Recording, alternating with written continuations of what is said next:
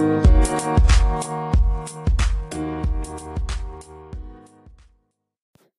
நேயர்களுக்கு இனிய வணக்கம்.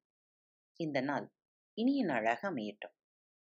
இன்று தென்கட்சி கோ. சுவாமிநாதன் அவர்களின் பதிவிலிருந்து ஒரு பக்தி. நுண்ணறிவு. ஓர் அரசன் சேவகன் இரண்டு பேரும் குதிரையிலே வந்துகிட்டு இருக்காங்க. ரொம்ப தூரம் வந்துட்டாங்க. அரசனுக்கு தாகம் எடுத்தது. தண்ணீர் எங்கே கிடைக்கும்னு பார்த்தாங்க. பக்கத்துல வீடுகள் எதுவுமே இல்லை. கொஞ்ச தூரத்துல வேலியில ஒரு வெள்ளரி பழம் தெரிஞ்சது. அதோ அந்த வெள்ளரி பழம் தெரியுது. அதையாவது பறிச்சு சாப்பிடலாம் அப்படின்னான் மன்னன்.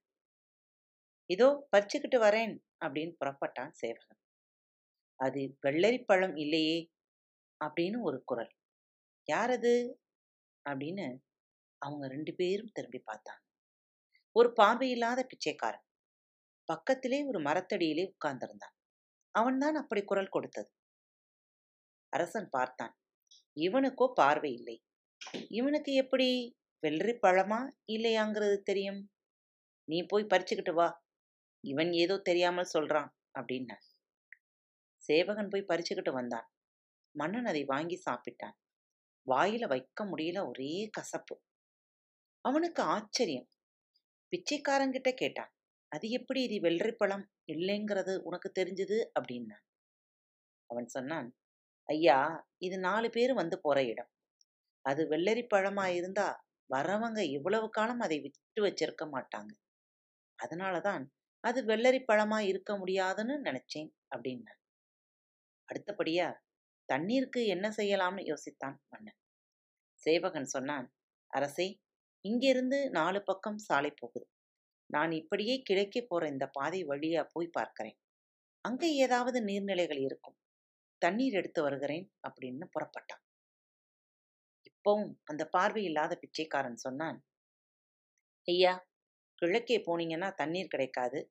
தெற்கே போற பாதையிலே போனீங்கன்னா தண்ணீர் கிடைக்கும் அப்படின்னா அவன் சொன்னது மாதிரியே தெற்கே கொஞ்ச தூரம் போனா ஒரு பெரிய குளம். இது எப்படி தெரியும் உனக்கு? அப்படின்னார் மன்னர். ஐயா எனக்கு பாருங்க உடம்பிலே சட்டை இல்லை. தெற்கே இருந்து வர்ற காற்று குளிர்ச்சியா இருந்தது. அதனாலதான் அங்க தண்ணீர் இருக்கும்னு நினைச்சேன் அப்படின்னான் அரசன் பார்த்தான். இப்படிப்பட்ட ஓர் ஆள் அரண்மனையிலே எப்பவும் இருந்தால் ரொம்ப உபயோகமாவான்னு நினைச்சான்.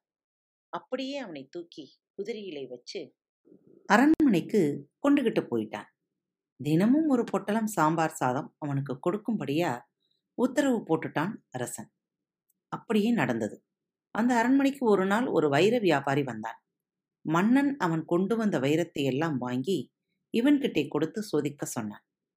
இவன் வாங்கி கையாலேயே சோதிச்சு பார்த்து அதையெல்லாம் ரெண்டு பிரிவா பிரிச்சு வச்சிட்டான். இடது பக்கம் இருக்கிறது எல்லாம் வைரம் வலது பக்கம் இருக்கிறது எல்லாம் கண்ணாடிக்கல் அப்படின்ட்டான். எப்படி கண்டுபிடிச்சே? அப்படின்னு கேட்டார் மன்னர்.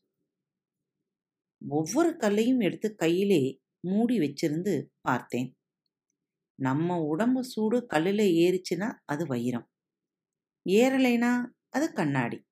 அப்படிதான் அதை கண்டுபிடிச்சேன் அப்படின்னான். அரசருக்கு ஆச்சரியம். சரி இன்னையிலிருந்து இவனுக்கு தினமும் ஒரு பொட்டலம் தயிர் சாதமும் கொடுங்க அப்படின்னு உத்தரவு போட்டான்.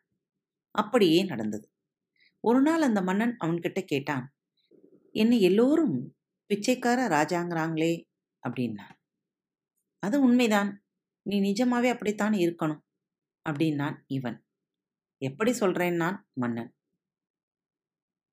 நீ நிஜமாவே பரம்பரை ராஜ வம்சமா இருந்தா ஆரம்பத்திலே அது வெள்ளரி பழம் இல்லைன்னு சொன்னப்பவே என் திறமையை பாராட்டி உன் கழுத்திலே உள்ள மணிமாலையை கலட்டி பரிசா கொடுத்திருப்பேன். அது மட்டுமில்லை ஒரு பொட்டலம் சாம்பார் சாதம் ஒரு பொட்டலம் தயிர் சாதம் இப்படி எந்த ராஜாவும் கொடுக்க மாட்டாங்க அப்படின்னான் அதுக்கப்புறம்தான் அந்த ராஜா உண்மையை சொன்னான். ஐயா நான் பரம்பரை ராஜா இல்லை. உன்னை மாதிரி பிச்சை எடுத்துக்கிட்டு இருந்தவன் தான். இந்த நாட்டு வழக்கப்படி அரண்மனை யானை என் கழுத்திலே மாலையை போட்டது. அதனாலேயே ராஜாவாயிட்டேன். அவ்வளவுதான் அப்படின்னான். இந்த கதையை என்னுடைய நண்பர் ஒருவர் எஸ். மோட்டூர் கே. சுகுமார் என்கிட்டே சொன்னார். பார்வை இல்லைனாலும் நுண்ணறிவு எந்த அளவுக்கு பார்வையா பயன்படுதுங்கிறத இதிலிருந்து புரிஞ்சுக்க முடியுது. குடும்பத்திலேயும் இந்த நுண்ணறிவு உபயோகப்படும். பெட்டியில பத்து ரூபாய் பணம் இருந்தது. திடீர்னு அஞ்சு ரூபாய் காணாம போயிடுது. மீதி ஐந்து ரூபாய் மட்டும் இருந்தது. நம்ம பையன்தான் எடுத்திருப்பான்னாங்க அம்மா.